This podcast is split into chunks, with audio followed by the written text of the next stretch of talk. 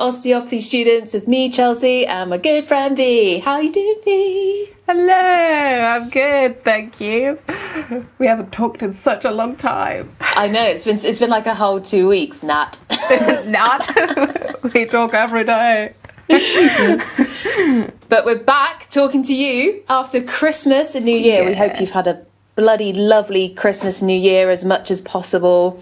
Yeah. You know, even with all restrictions and whatnot. No matter where you are in the world, I think everyone's had a had a few lockdowns and things, haven't they? Yeah, it's interesting uh, because I always forget that people outside of like England listen to this. Yeah. So I'm just like, and then I was looking at the little Buzzsprout like location statistics, and I was like, holy shit, it's 44 different countries I know. and territories. Um, Yeah. that listen to or have listened to the podcast, I'm like, crikey, I, I see, I see. That's quite nerve wracking. Yeah, it's a bit crazy, but thank you. If you're living in a different country, yeah, please do get in touch. We're sorry for our English centric Yeah. focus. yeah. But if you celebrate Christmas, we hope you had a good one. Or if you just had a lovely break in December, sounds good too. Yeah, sounds good. So, speaking of breaks, V, what were you up to over your Christmas break? My, uh, I actually was very, very, very lucky in that my immediate family were all together. Um, And my older brother and his girlfriend actually left London the week before the lockdown got brought into place, which I was very thankful for. Um, because, you know, when you just, your family behaves better when they're all together. Mm-hmm. And, like, especially when people's partners are with you. And you're just like, Yeah. it all, it's all like a little bit more seamless and less bickery and all of that sort of stuff. But Yeah, yeah. that's what Christmas is really about. Surviving the bickering. Don't know about you. And the board games. oh yeah, the board so many board games. Chelsea introduced me to the best game, Taskmaster, um, which I did play with my family, and my dad actually won. Um, Did he? yeah, it was very, very Nice. good. So if you're interested in a new game, I'd highly recommend Taskmaster. Very good. Or Quacks of Quedlinburg. What? what is that? I know. Quacks of Quedlinburg is a board game, and I thought it was going to be really shit because it's a bit sort of like Dungeons and Dragons 1990s esque, but I love Yeah. it. It's really good. And Settlers of Catan, Citadels, that sort of stuff. Very, very mm-hmm. good. I get very competitive though. And then when you're adding on drink to that, it's just like you're not actually very at the top of your game, are you? yeah. Yeah, but it's good. It's good. How was your Christmas period? Christmas. It was good. Something that I said to Jack before, I was like, ah, kind of looking forward to Christmas this year because I've got two weeks off and get to see family and get loads of presents. And uh, Jack was like, yeah, Chelsea, that is Christmas. that, is, that is what Christmas is. But yeah, so we went to Jack's mum's and his brother and his brother's girlfriend was there. And Jack has two younger siblings who are 12 and 13. So that makes it all kind of that little bit fun when you've got some kids around at Christmas because they're, you know, still Yeah. like super pumped, which is which is really cool. We also played lots of board games, uh, also the Taskmaster board game, and we did it all in teams, Oh, nice. which was which was super super fun. Also, just absolutely ludicrous in some some aspects. Also played a game called Linkee. You played Oh, that before? Not heard of that. It's quite fun. You do it in teams as well, and essentially, there's four questions on a card. You start to answer each question. You have to guess the link between them. Oh, that's nice. some of them are like what is this? And then you know the answer. You're like that's so obvious. And other ones it's just like you just get it. You kind of form an idea after the first two and then it's like i think it's this and the third one comes in you're like it's this. Yeah. and you've got to, you have to shout Linkee first. Yeah. um, if you just sound, shout the answer it doesn't count. Ah. so sometimes you're like you just shout the answer and it doesn't count so then it ends up going to the other team That's good. I bet you and Jack, if you were a team, would make a really good team because your brains just work in that way, don't they? Yeah, we're a very good team. There was another game that we played, Articulate, and um, we're good at that. Dangerous game. Dangerous Yeah. game. We're good at that in teams because he'll just read through stuff, or like I'll read through stuff, and it's like kind of I understand how to speak Jack, and he understands how to speak Chelsea. Yeah. So we just kind of like uh, we just hammer them off quite quickly. Which That's a prime argument game in my household. That's a no go zone.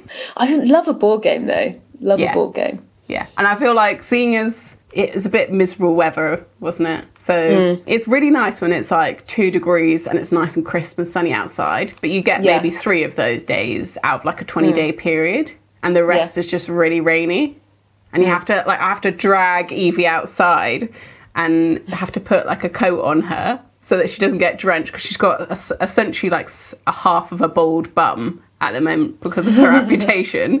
like Just to make it clear, listeners, if this is your first episode, this is V's dog we're talking about, not like a relative or something. my dog had her leg amputated in November.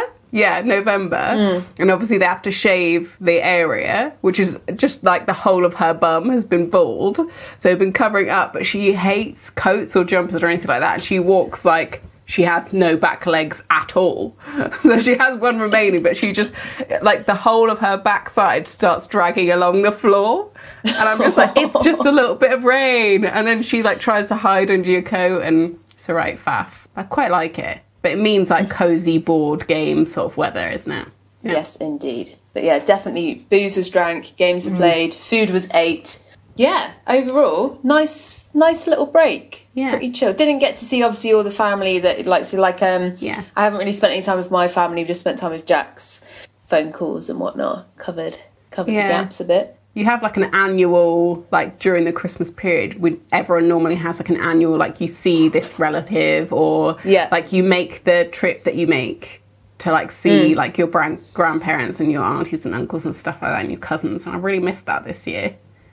Yeah, like we normally call it the Christmas tour because Yeah. it's both of mine and Jack's parents are divorced, so there's a lot of people to see. We didn't obviously didn't do that this year, and in a way, it was like nice because there's less running around. You know, you've got more time to just kind of relax and decompress. We got to see um, Jack's dad just before Christmas, which was quite nice. There's a restaurant in Bath that has a balcony area outdoors Oh, nice. so you can go and sit down and you know have a meal there with people not from your house well you can't now because we're now in tier three but Yeah. before we were in tier two we could have a meal and also they're really good at gluten-free and vegan stuff speaking of the food what you got drinks and snacks wise v I've got no snacks and I'm really jealous because you've got really good snacks, but I have Mm. got a matcha latte. Fancy bitch that I am. oh yeah and this is my attempt to go to decrease the amount of coffee and tea I'm drinking, especially coffee, is to have a matcha.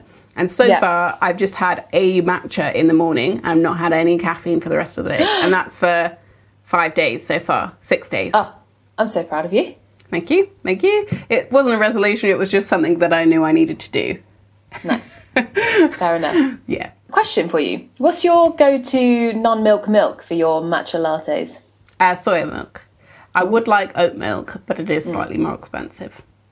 And what are your snacks and drinks for today? So I got myself a caramel rooibos tea today, feeling the warmth and the Yeah. nourishment, you know, just like the smoothness Yeah. of that tea. Very much needed.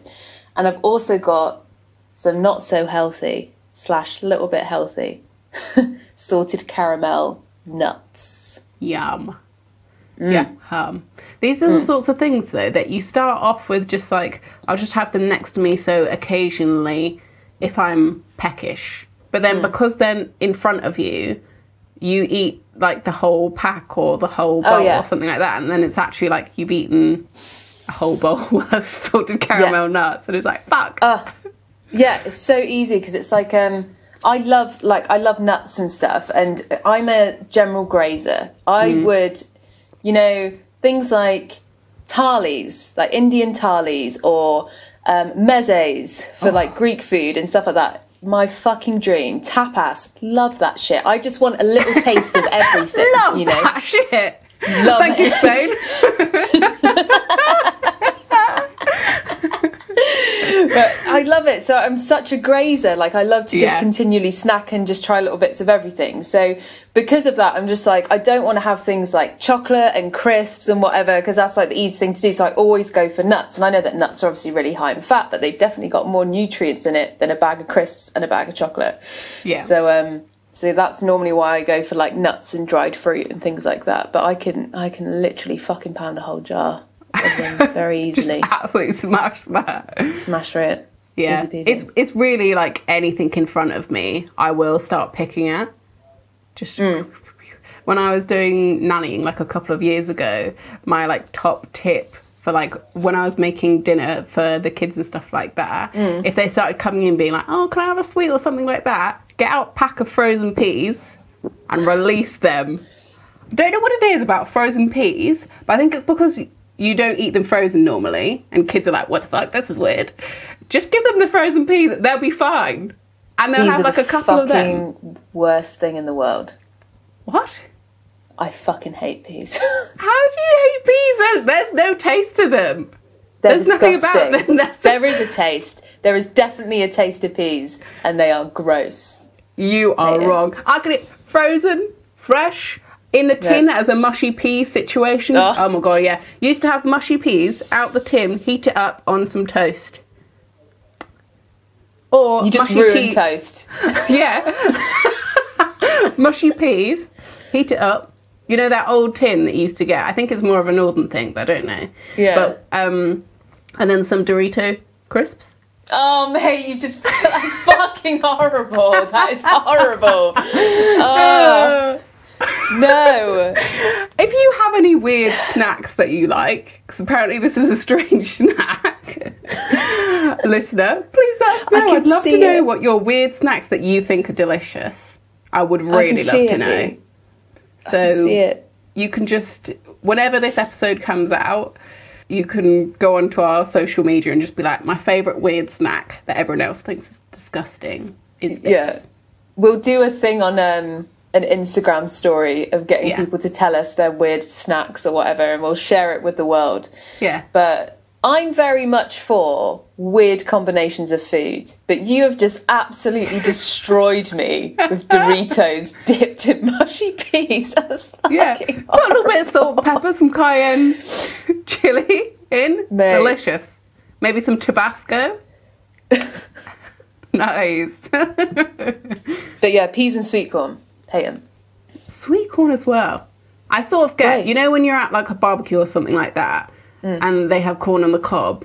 It's like, Mm. Ugh. are you joking? Because now I can't talk to anyone because you've got fucking corn bits in your teeth, like, and you look like you've got a brace of corn Yeah. in your mouth, and you're like, how am I meant to actually be social with this like vegetable torture device? But I do think they're tasty. I tell you one thing that's weird, like it's weird to freeze it, but tastes amazing, is frozen grapes. Oh yeah, Frozen grapes are great. yeah. They're like Because they get even sweeter as well, don't they? Mm. Have you ever had cotton candy grapes? I was literally about to ask you this. I was both. I love that we're already on a massive tangent, Yep. but cotton candy grapes are amazing. I haven't seen them for a couple of years actually, but they just taste like candy floss. They are amazing. I think you can get them in M&S nowadays. But they kind of remind me of lychees, and I fucking like. I mm. love lychees. I reckon mm. they're like one of my top favorite fruit. But you don't get them in this country, and if you do get them, they're like shrivelly little ball bags, and it's like really thick outer case, and it's like six pounds for like six lychee, and it's like, mate, I'm not going to do that. Shrivelly little ball bags. What is this? Happy 2021. Happy 2021, shrivelly little ball bag. we should talk a little bit about how season two is changing, guys. yes, that's what we wanted to chit chat about. It? Totes. Yeah. Before we started recording, we are like, right, this is the plan. And we've completely deviated from that. It's the peas, man. It's the peas that's thrown me off. Yeah, sorry about that.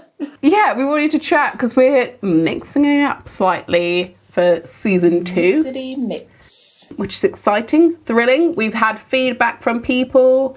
So we're going to have main episodes, which is the thing that you're listening to now, just in case you didn't know. And we're going to be talking all about osteopathy and what we're up to at the moment in uni and all of that sort of stuff.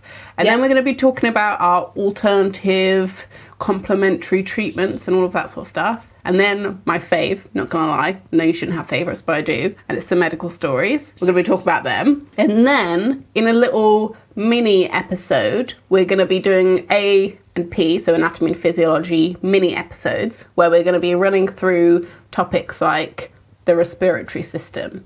We're mm. going to break down sort of structure and function and how things work in those systems and all of that sort of stuff so you can get it in a nice, easy, digestible little episode and you can just listen to that for like 10 15 minutes if you're curious about something or if you're cramming for an exam or an essay or something like that or you're like I just want to know the simple facts about this. Yeah. That'll be for you. And for those of you that listen to the podcast that are like, I just skip past the anatomy bit anyway because I genuinely don't understand the words that you're saying, you don't have to worry about it anymore. Exactly. And for those of our fellow uni pals, you're going to really be thankful for us because we're going to base each section on our learning outcomes. So, Yeah. we got you guys. Trying to mix uni work with podcasting so Oh, that we yeah. don't have to do double the amount of work.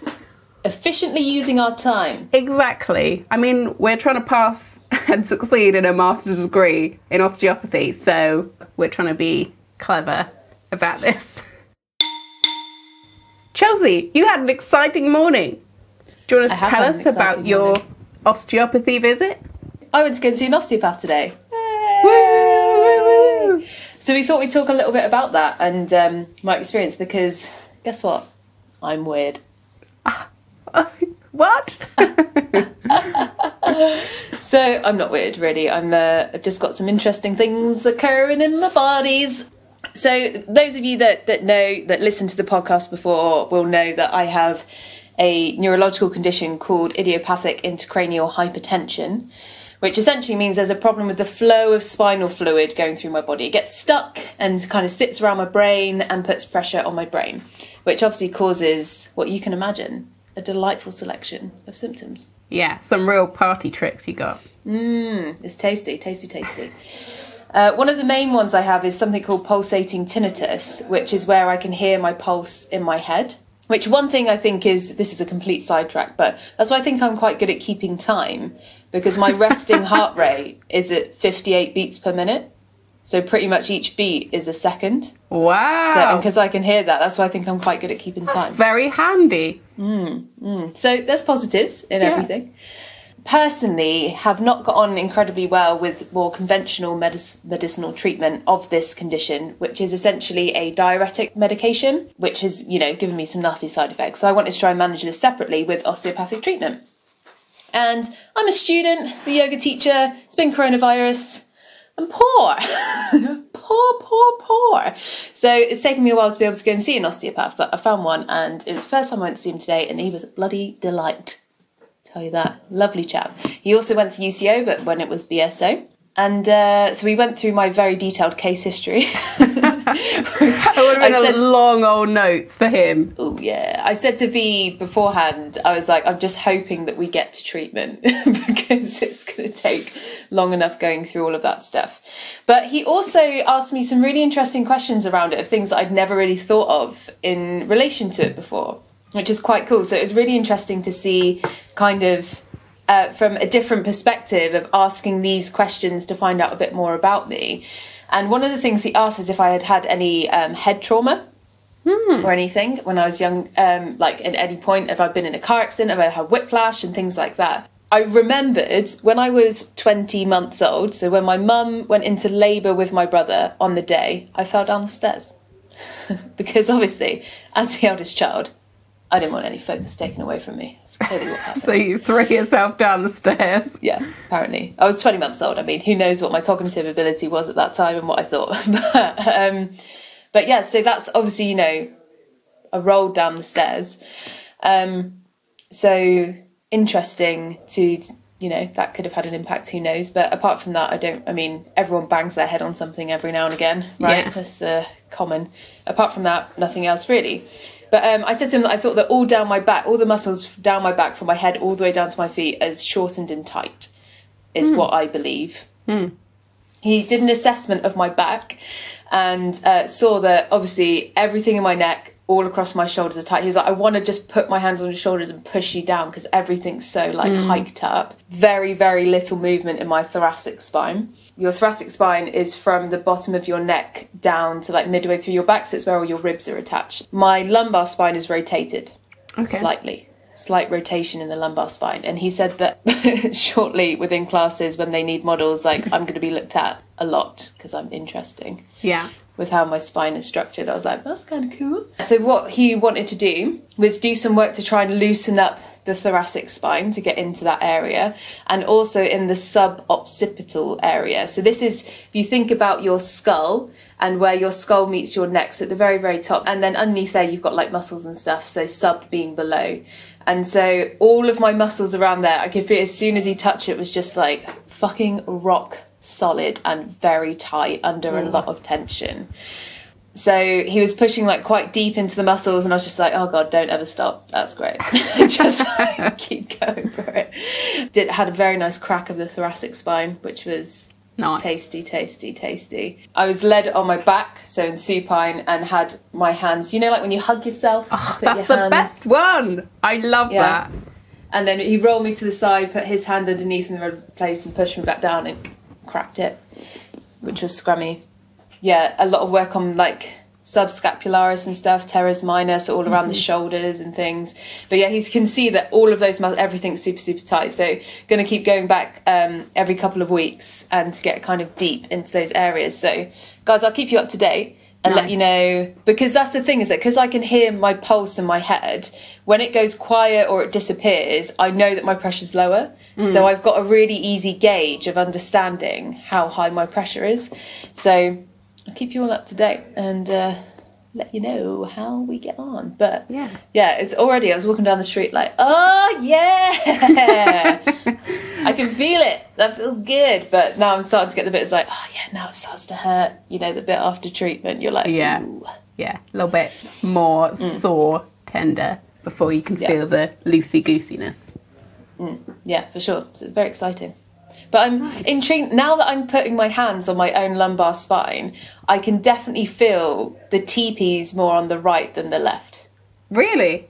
Yeah, yeah, yeah. Now that I'm just like, oh yeah, and I'm just like, yeah, it's much more prominent. Like the TPs, the transverse processes of the the vertebral column Yeah. is definitely can definitely feel there's a lot more. So fellow uni pals, if you want to feel my back when I see you next, Yeah. get involved.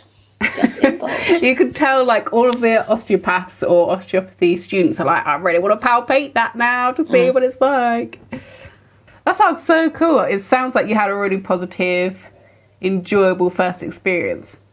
Yeah, it was great. And he was a really, really lovely chap. Just kind of really inquisitive, really excited that I was a student. And, you know, we were talking about, because we've obviously gone to this, I'm at the uni he used to go to. So talking about that stuff. Yeah, lovely experience.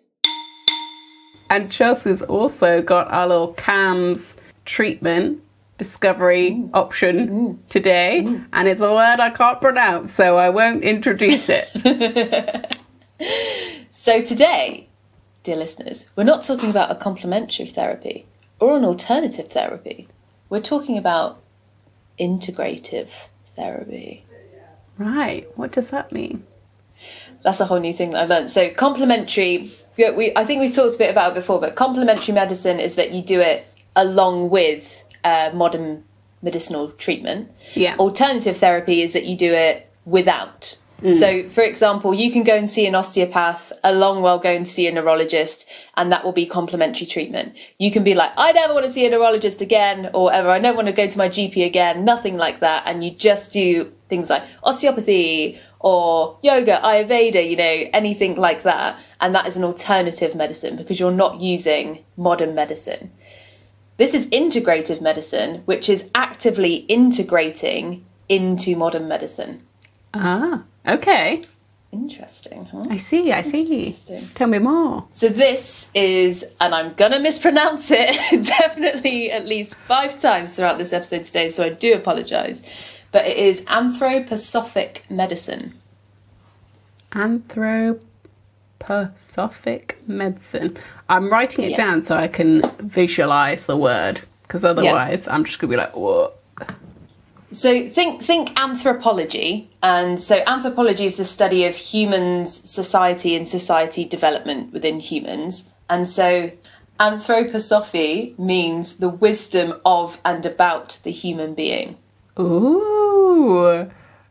This sounds interesting. Right, I'm going to tuck my chair in. Sit down, everybody. Yeah. Get comfy. Here we go. Uh, anthroposophic medicine is an integrative medicine approach and it's practiced in over 60 countries worldwide, which extends modern biotechnology based medicine with a holistic, whole person approach to diagnosis and therapy. Ooh. It's interesting, isn't it? We got that word holistic back in the game again. Back in the game. So it was devised in the early 1920s by someone called Rudolf Steiner and also Ita Wegman. Rudolf Steiner was an Austrian philosopher, social reformer, architect, esotericist, and also apparently a clairvoyant. Oh, that's quite It's a busy a, man. Quite a CV you've got going on there, Rudolf. busy, busy, busy old man he was. Essentially, Steiner wanted to find a synthesis between science and spirituality. Okay. Okay, so Steiner advocated a form of ethical individualism to which he later brought a more explicitly spiritual approach. He based his epistemology on, apologies for pronunciation of this person's name, Johann Wolfgang Goethe's worldview, in which thinking is no more and no less an organ of perception than the eye or ear. Just as the eye perceives colours and the ear sounds, so thinking perceives ideas. A consistent thread that runs from his earliest philosophical phase through to his later spiritual orientation is the goal of demonstrating that there are no essential limits to human knowledge. Damn. I told you it was heavy, didn't I? Yeah, you don't think about that sort of stuff while you're having your brekkie, do you? Not really, no. Deep at Yeah. night, insomnia sort of thoughts, isn't it? Mm. Yes. Woo. So it's it's pretty big, it's pretty pretty heavy. Had these kind of very interesting ideas. Then Ita Wegman. So she was born in West Java, which is in Indonesia, and is the first child of a Dutch colonial family. Mm. And around the turn of the century, so around like 1900 sort of time, she returned to Europe and started to study therapeutic gymnastics and massage, which I think Wow. is cool. Therapeutic, Therapeutic gymnastics is something I kind of want to learn more about Yeah. and find it. Yeah, especially in 1900. Little teddy bear roll. Oh yeah, Wait. therapy. Oh yeah. so she met Rudolf Steiner in um, 1902 when she was 26. Five years later, she began medical school at the University of Zurich, where women were not discriminated to study medicine. yes, Zurich. Zurich. Well done. Thank you very much. Thanks. She was granted a diploma as a medical doctor in 1911 with a, with a specialisation in women's medicine and joined an existing medical practice. In the early 1920s, so around sort of like 1921, this is when, after the two of them had met in kind of 1902, so it's almost been 20 years that they had known each other for, they founded the first anthroposophical medical unit in Arlesheim, which is in Switzerland, known until 2014 as the Ita Wegman Clinic. Okay. She also developed a special form of massage therapy called rhythmical massage, we'll talk more about that shortly, and other self claimed therapeutical treatments. In 1922, she founded a therapeutic home for mentally handicapped children, also in the same place where the anthroposophical med- uh, medical unit was, and co founded a pharmaceutical laboratory, Weleda. You heard of Weleda? Yeah. Yeah, so she co founded it. What the hell? that has since grown into a significant producer of medicines and healthcare products. Damn. Yeah, so she's quite, quite the lady. Quite Yeah, the lady. she's a busy old gal, isn't she? Yeah. It's also worth, I think, worth noting that Steiner died in 1925 and they founded this in 1921. So he was only around for the very kind of early part of the development of this and she kind of really did carry it forward. Back to anthroposophic medicine. Uh, so the medicine itself has its roots in German idealist philosophy, theosophy. So theosophy like kind of includes like Plato, Hinduism, Oh, right. Buddhism, and the whole idea of that's kind of bringing all of these different theologies sort of together. Um, other influences include Goethean science and also Rosicrucianism. Nice. These things are all very complex. I've uh, tried to get a small summary of what each of these things mean, but it is a challenge. But essentially, a lot of it, what it is, is bringing all of these different kind of um, theologies, ideas, religions, Yeah. stuff like that, all together to kind of make sense out of bringing a connection between science and spirituality. Interesting. This is kind of the whole thing around it. Yeah. So, anthroposophic medicine is an integrative system that improves health outcomes. It has been proven within studies that it improves the health outcomes of patients. This includes physical, psychological, and social health of the patient. Okay, ring in some bells, osteopathy students. Yes, it is. physical, psychological, social health of the patient. It places a high value on the doctor patient relationship. So, one thing that happens quite a lot with this is how the doctor and the nurses communicate with the patient. They're there to be a companion, they're there to support the patient, talk to them, understand them. It's a really hmm. big part of the work that they do. So the idea is, is that it combines conventional medicine with special therapies and special medicines as well. Anthroposophic medicine starts the same as modern medicine does with the diagnosis, but the physician and the therapist is not guided simply by the physical symptoms and the illness of the diagnosis. Instead, they examine the psychological, mental, and spiritual aspects of the patient's experience, the capacity for self healing, and the ability for continuous development. So I think that's quite interesting, where it's just Yeah. not like, I've got this pain in my knee, gonna go and have an MRI, uh, you've got knee osteoarthritis, off you go. It's like it's incorporating kind of the spiritual capabilities, the mental state as well with the patient, which is very interesting. So the bridge between the physical and emotional element in the diagnosis and treatment is only one of unique founding principles of the anthroposophic medicine.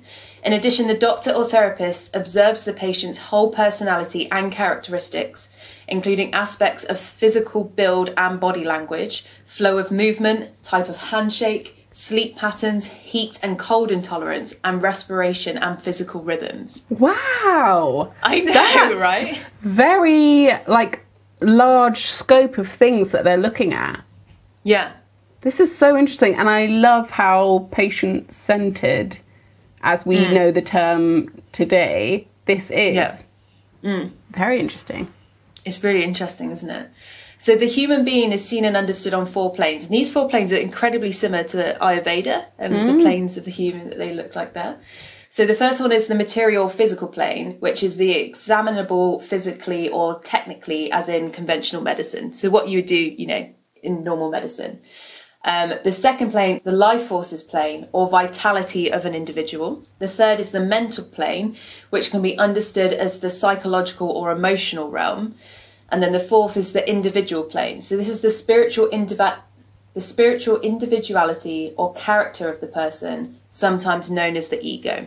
So they assess a patient on all four of these planes to put together a diagnosis and treatment plan.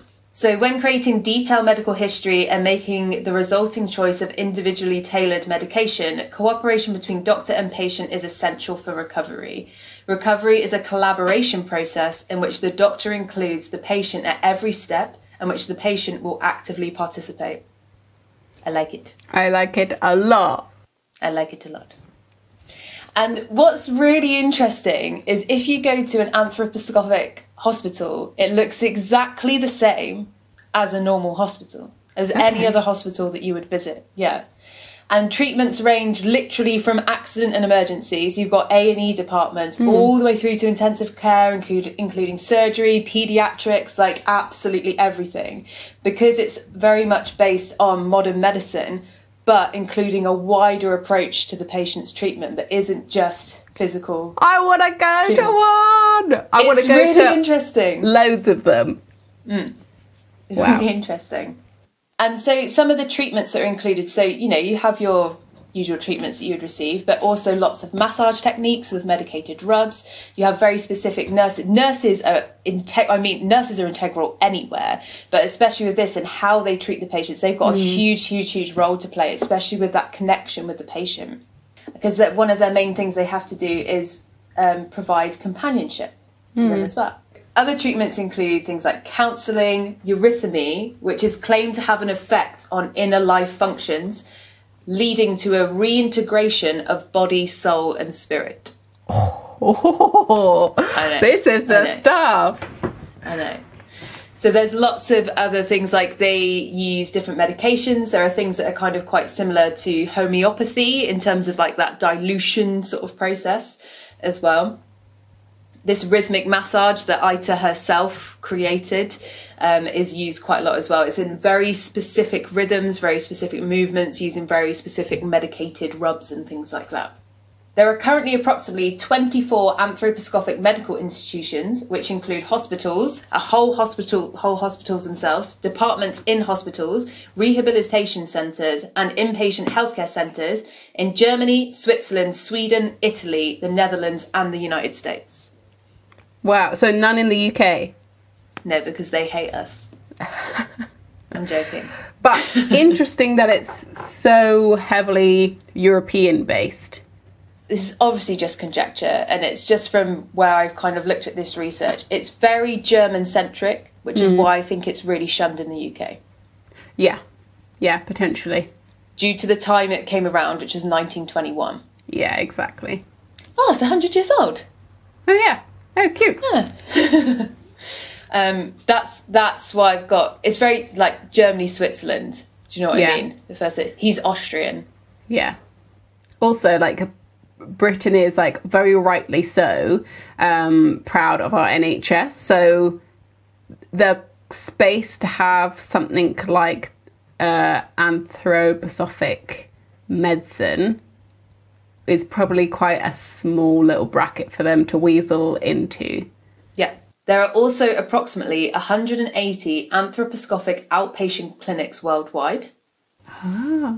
In which anthroposophic physicians and therapists work together. Um, anthroposophic physicians also work in their own practices as well, so we don't know the exact number. There is um, an association in the UK. There are trainings provided in the UK. All the training is very much post grad, so if you're already a doctor, a nurse, or something like that, then you can go and train in this sort of stuff. But um, I haven't looked into except There does look like there's a few pet places in the UK that that offer this sort of treatment, but I've never heard it talked about before. No, I've never heard that word before or seen No. it written down before. Yeah, and uh, dear listener, how I did come across it in the first place was that I went onto Wikipedia and looked at a list of alternative therapies, and it was there. That's how I found it. Cherry pick that one. Yes, so obviously, especially within Western medicine, all of these sorts of things are very much looked upon as it's not real, it doesn't really work. Yeah, it's all woo woo stuff, isn't it? there's a lot of negative thoughts around this sort of stuff, especially because they because of Steiner's links to clairvoyancy, and they talk about how it's based on the occult and mm. things like this. And they're very much all of these philosophies that it's taken stuff from are all from these people that were very much trying to change society in a different way and had these Yeah. kind of different thoughts, um, patterns on how society should be structured and all that stuff.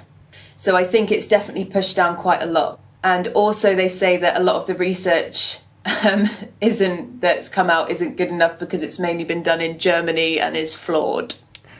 Oh, I see. I see.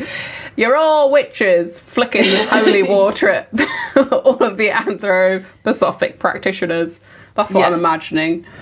Yeah, literally, it's uh, interesting. But yeah, they've got um, things, uh, very specific medical disciplines in oncology, cardiology, pediatrics, neurology, and psychiatry, um, which I think is really interesting. And they've also a, a lot of places talk about a mistletoe treatment for cancer. Okay. Somebody kisses you under some mistletoe. Yeah, you're cured. As easy as that, apparently. But it's like looking at kind of the thing of that mistletoe is a parasite and uh, therefore can kill cancer cells. So a lot of places still offer this kind of treatment. It was something that was originally created by Rudolf Steiner and also Ita Wegman themselves that created this treatment even before they came together with anthroposophic medicine. What the research has shown is that it does kill cancer cells, not necessarily cancer. So more of a preventative for cancer, this sort of treatment, That's so um, interesting. which is quite quite interesting. Yes. I wonder if they've named, if they sort of looked because I was reading a little bit into like Norse, uh, like Viking mythology and stuff like that, and there's like a folklore myth about how uh, mistletoe was like the only plant that wasn't cursed by some goddess or god. Oh, really? Um, and it sort of got like forgotten about, and that was like the one plant that could kill one of the other gods. I'm gonna look that up, but it'd be interesting Yeah. to see like the folklore myths behind Yeah. mistletoe, and like see how it's treated and used nowadays as well. yeah, definitely. Would be really interesting, I think. Really interesting. This is a very cool topic, and now I know why you're like, I need to do more research and I want to read loads of books because Oh, I'm gonna yeah. jump on that bandwagon. like I really it's from what it seems to me is that Steiner as a, philosopher has obviously read a lot about other philosophies and taken all of these different philosophies into one and been like okay how can we treat people better how can we make um, patient care more efficient um, and I think there seems to be a lot of negativity around it of course there is because there always is about things that are different very much like one of the um, videos that I saw is there was a doctor on there, an anthroposophic um, doctor, that generally gets asked quite a lot about where does it sit between Eastern and Western ideologies, essentially. And what she said, it was like it was a truly Christian approach. In that, I think it was in John or something that they talk about the I or the I am. Um, so there's definitely because it's obviously spiritual, and I think it was also created at a time where there's very much this movement away from Christianity and religion, and people understanding more about science. Yeah. and then wanting to find a way of like, okay, I'm a Christian, but also I'm a medical doctor, so I believe in science. So how can I get these things to work together? Um, and also, kind of, you know, our loss of our spirituality, especially in the UK you know, um, there's a not many people are religious or refer to themselves as religious or spiritual in the UK anymore. That I think they were trying to find a way to combine it. So I think there's a lot of you know, especially you know, UK were all like religion. No, yeah. thank you. It's just like Um, Christmas Day. Yeah. Yeah. Um, and so I think there's there's probably quite a lot of skepticism around it. But I'm very very interested in this approach of okay, let's use the best of everything, and that we've got this sort of medical treatment. Like modern medicine has saved millions of lives, um, but there's something missing here. Let's focus on providing patients with counselling, companionship, massage, you know, all of this extra stuff to really help support patient outcome. Like patients have a say in their treatment. Yeah. I'm- and what yeah. works for individuals as well.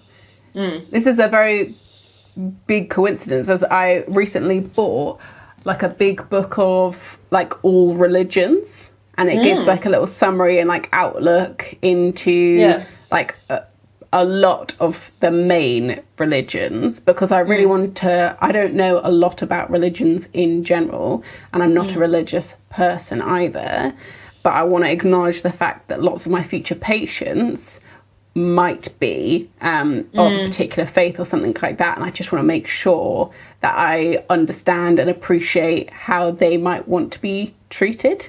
Yeah, very and wise. it's- Thanks. Wise little lady.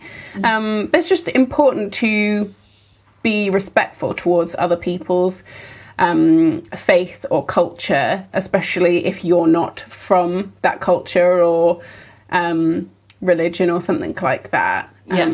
Because I don't want to offend anyone. And it sounds Yeah. like uh, this anthroposophic medicine is very inclusive Yeah, which sounds delightfully refreshing. Mm, indeed, indeed. But yeah, that's a that's my little summary on anthroposophic medicine. Probably to be continued. Dear yeah. listener. Yeah. Cool. I'm gonna go read some stuff about this later.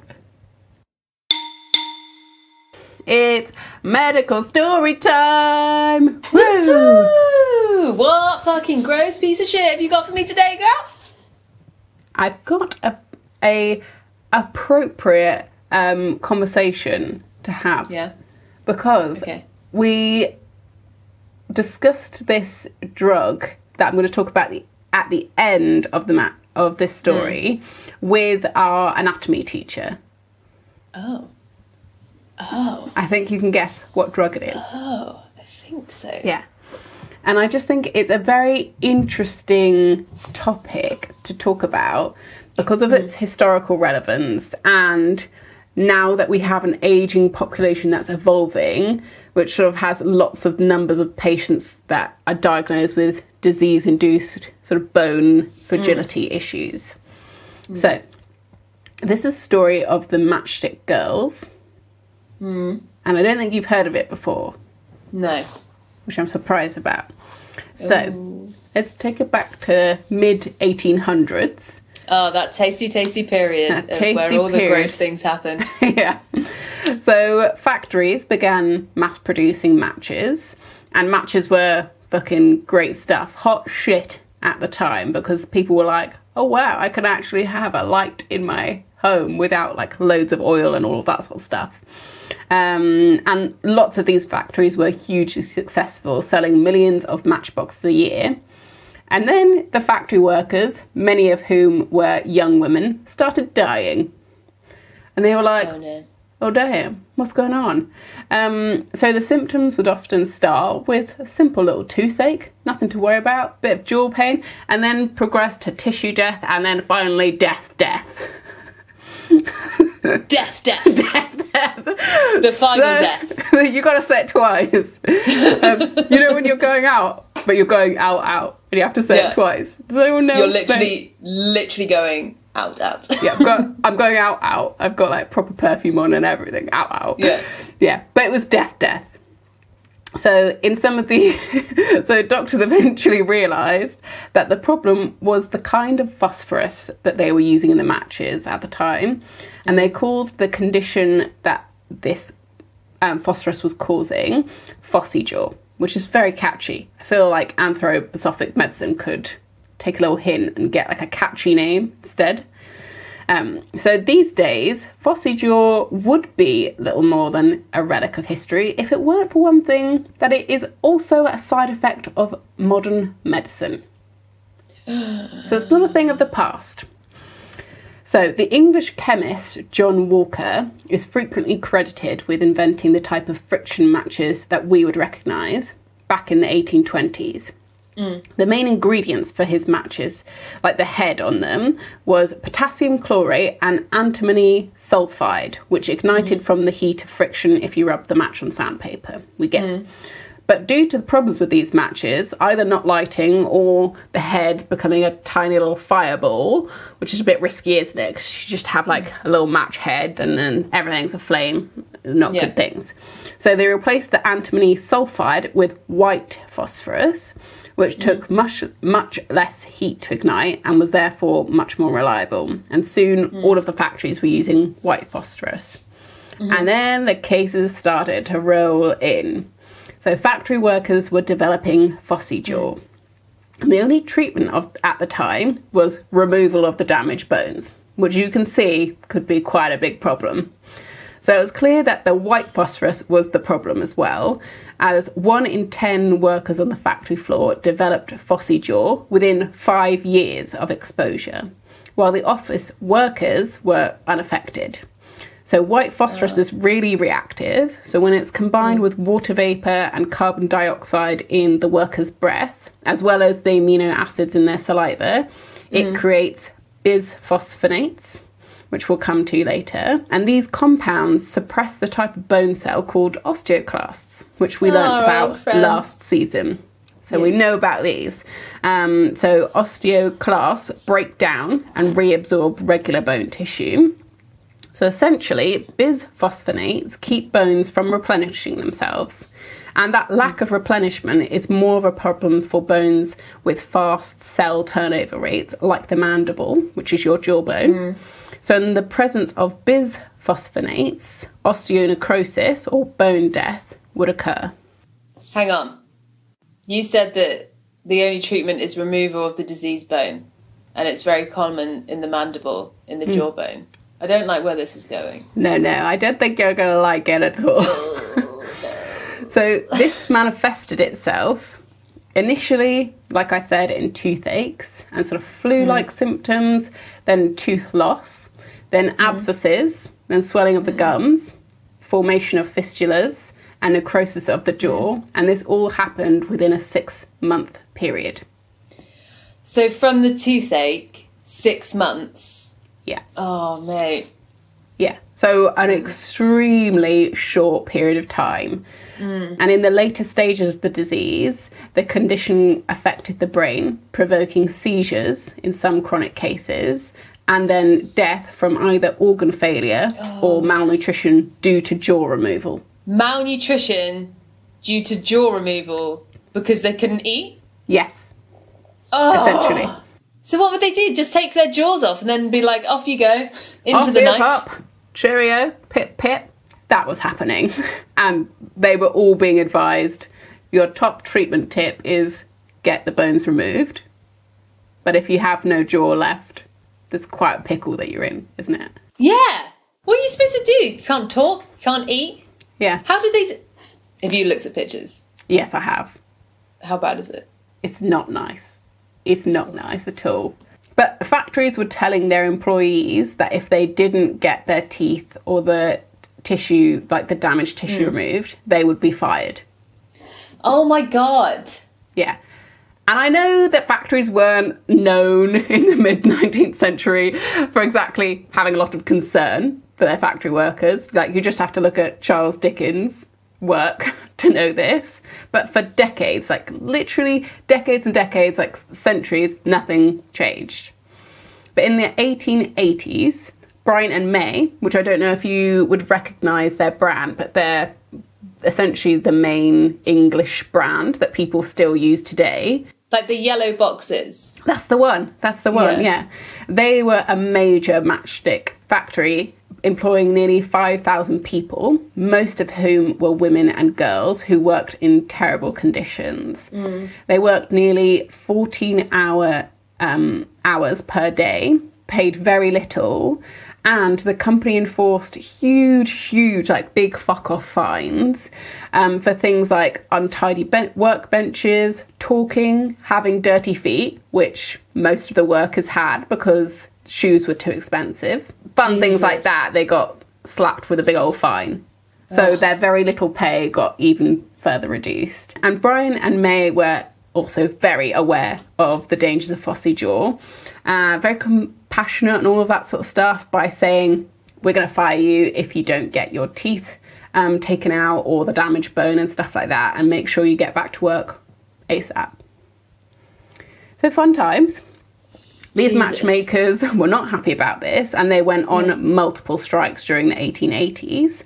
But in 1888, their strike caught the attention of social activist Annie Besant. She became aware of the conditions at Bryant and May factory and wrote about it in her paper. And in response to the the owners of the factory tried to get their workers to sign a statement contradicting Besant's article, being like, "Yeah, we're living our best life. Like this is fab. Everyone come over. We're having a big party. That sort of stuff." Um, but the workers refused, um, and led by one woman in particular, who I can't find the name of her anywhere, but she sounds like a badass, and she's like, hell no. Um, but the Bryant and May company dismissed this woman, um, which is the thing that led to the Matchstick Girls strike. And 1,400 women and girls refused to work after this dismissal of one woman, which I was like, ah, this is so cool. yes, I know. Um, the employers offered to reinstate the dismissed woman. Uh, dismissed woman, and they dismissed a couple of women after that as well. But they were like, "No, we're not having it." So on the sixth of July, 1888, the whole factory stopped working, and for three weeks, the Matchstick Girls stri- went on strike, which I love. Amazing. Um, and they actually employed Annie Besant, who like didn't know that they were going on strike or anything like that, but she was like, "This is great. I'm going to have Yeah. a fun time joining in." So they went to Annie Besant to help them with their protests and create their terms, and they ended up going to Parliament to speak to the MPs about their situation as well. Their terms hmm. were accepted, and the strike ended, creating better working environment for the matchstick girls with better pay, the unfair fines were abolished and meetings were set up directly with the employees and the management because before the girls were only allowed to talk to the foreman on hmm. in their specific areas who just never did anything about their complaints. Hmm. And they were allowed to have their breaks away from like the open stored white phosphorus hmm. which was essentially like getting in all of their food all of Yeah. that sort of stuff. So like directly digesting it. Super great. And in 1891, the Salvation Army actually opened its own factory in London down the road from Bryant and May, like a big like middle finger up, which I loved. And they used less toxic red phosphorus, and they paid much better and had really good working conditions for the time. Um, and due to this competition and the bad publicity, Bryant and May started using red phosphorus, and by 1901 they no longer use white phosphorus at all. And then in 1906, at the Berne Convention, multiple European countries finally signed a treaty banning the use of white phosphorus because it was used all over the world. Yeah. like all over the world. And like until 1906 not really anywhere had decided to ban it or stop using it even though they knew about this huge huge issue with the white phosphorus so you'd think that would be like a big thing to be like yeah we're never going to use white Yeah. phosphorus again it's super dangerous but oh no no bring I round thought this was going to end on a happy ending for once, B. no, no. Um, bring round the 1990s. So they left it a while. They were like, yeah, we learnt our lesson. But in 1990s, the doctors started prescribing bisphosphonates, which we talked about earlier, to Yeah. treat certain types of bone disease like metastatic cancers, which spread to the bone from other parts of the body, mm. or osteoporosis and Paget's disease and that sort of thing. And researchers still aren't completely sure how bisphosphonates help with these conditions, but they think that it has something to do with keeping healthy bone cells from being replaced by damaged ones. But it's not really concrete evidence from what I looked into. I looked at quite a lot of research papers. Um, but then the jaw bones of some of the patients that they prescribed these medicines to started to become necrotic. Oh my god, what what a shock. Jesus. and then scientists quickly made the connection to the phossy jaw of the late 19th century and realized that the tissue death was a side effect of the medication. So they decided to call this new disease Biz Fossey jaw. Um, and it's it's still a thing. So for a lot of patients, the benefit of bisphosphonates outweigh the risk of developing bisphosphine jaw. So they're still being just prescribed. So drugs like Fosamax. Do you remember?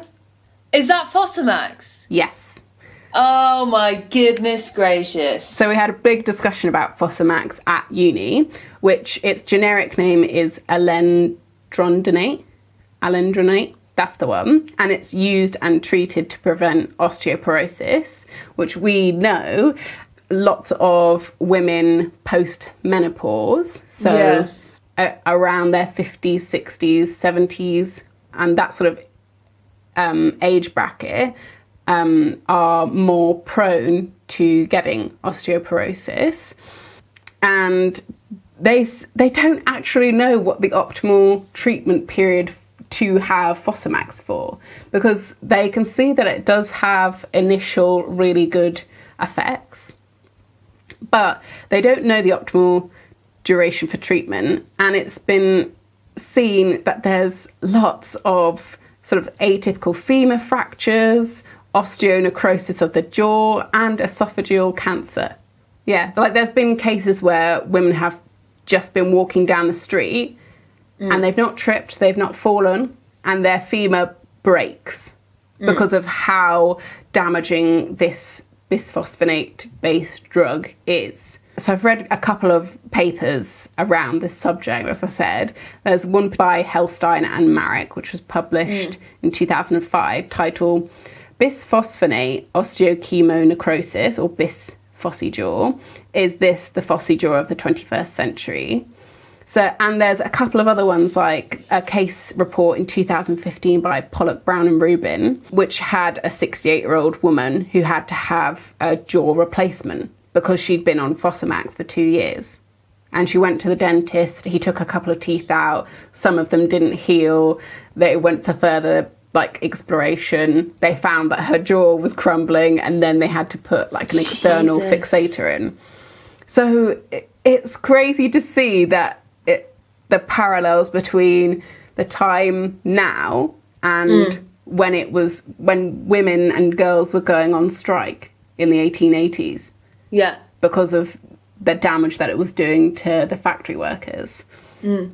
And we do have a huge amount of thanks to give to the Matchstick Girls for bringing Yeah, it sure. into such like a historic event, so that we know what the symptoms to look for are and which people are most at risk. Um, so it might have taken a long time for the world to realise the extent to how effective bisphosphonate is on the body and to like the extreme conditions that factory workers are under. But over 130 years later, and the legacy of the Matchstick Girls is living on in modern medicine. Fucking hell. Yeah. Um, and I'm now also gonna look at a picture of Yeah. phossy jaw. I'm gonna be brave. Go on. I did have a look at um, what a jaw replacement surgery looked like, and it's quite gruesome actually. Oh my god! Oh my god! Oh! Jesus! No. Why did I do it? Why did I do it? Why? No. Yeah. I was trying to try to be brave. I think we've all got things we're going to research in more detail after this episode today. We're really happy to be back. Can't wait to give you more and more interesting, weird stuff. Um, and if you want to follow us on social media, it's at double T double O S podcast. And we still really, really want to know about your osteopathy experiences. And if you have any other sort of experiences you want to tell us about with healthcare or injuries or illness or conditions and or, or things that you think that we might find interesting, we would really love to know. Um, and you can email us at double T double O S podcast at gmail.com and we'd love to hear from you. Happy bloody new year, everyone! Let's hope Yeah. 2021 is amazing. Uh, send you lots of love. Yeah. And we'll see you again next week. Thank you so much. Goodbye. Bye.